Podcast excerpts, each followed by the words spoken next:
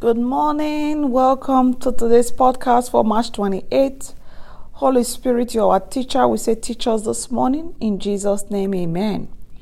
So, the podcast for today is titled, Let Fear Become Trust. And our Bible reading is taken from Romans 8, verse 15. He says, Ye have not received the spirit of bondage again to fear. Going straight to the podcast excuse me, what can we do but pray for the thrones of defiant men and women who believe that their humanistic view of life is all sufficient? They believe that they are responsible captains of their own souls. The sad fact is that even while you are joining in the age old rejection of Jesus Christ, we will not have this man to rule over us. They still are best with fears within. The present competitive world and its selfish society have brought many new fears to the human race. I can sympathize with those troubled beings who lie awake at night worrying about the possible destruction of the race through some evil, misguided use of the world's store of nuclear weapons. The tragedy is that they have lost all sense of the sovereignty and omnipotence and faithfulness of the living God. Although the material world has never understood it, our faith is well placed in the scriptures. Those who take God's word seriously are convinced of an actual heavenly realm as real as this world we inhabit. So today we are being encouraged that we should let fear become trust. There's a lot of bad news everywhere. Check on the media, people, newspaper, there's always this news here of one thing or the other. Today, Romans is giving us a charge that we have not received the spirit of bondage again to fear.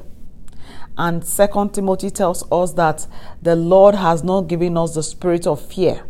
Rather, He gave us the spirit of love, the spirit of sound mind, and the spirit of power.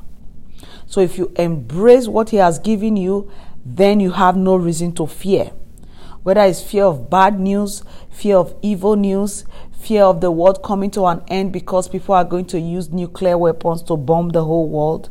I want you to know today that the spirit controls the physical, and the spirit realm is as real as the realm that we see physically. Just as heaven is as real as this earth where we live on live in now. So today I want you to exalt the name of God over every fear you have been accommodating in your life. Because whatever you magnify becomes exalted. So if you magnify fear, fear becomes exalted in your life. All you see is fear, fear, fear. You will not be able to sleep. And that is not the will of God for you. So everything you want and need is found in the Word of God. So the Word of God is very clear the word of God stands sure. The Lord has not given us the spirit of fear. It doesn't stop there. It tells you He has given us the spirit of love, that love that made Jesus to die for you and I, to pay for the redemption of our souls. He has given us the spirit of a sound mind, the same mind given by the Holy Spirit, the mind of God, the mind to discern, the mind to know what God is speaking, the mind to know the will of God and He has given us the spirit of power. That same power that raised Jesus from the dead after three days. So I want you to begin to walk today in that knowledge of who you are and let every fear become trust in the word of God in Jesus name. Amen. There's a prayer here that says, "Dear Lord, thank you that you are a strong tower where we can find shelter and protection. I choose to put my trust in you in Jesus' name. Amen. So I want you to open your mouth this morning and I want you to confess, Lord, I choose to put my trust in you in the mighty name of Jesus. I come against every spirit of fear, for you have not given me the spirit of fear. Tonight I step into the grace, the grace, the spirit of your power, the spirit of your love, and the spirit of your sound mind in Jesus' victorious name we pray. Amen.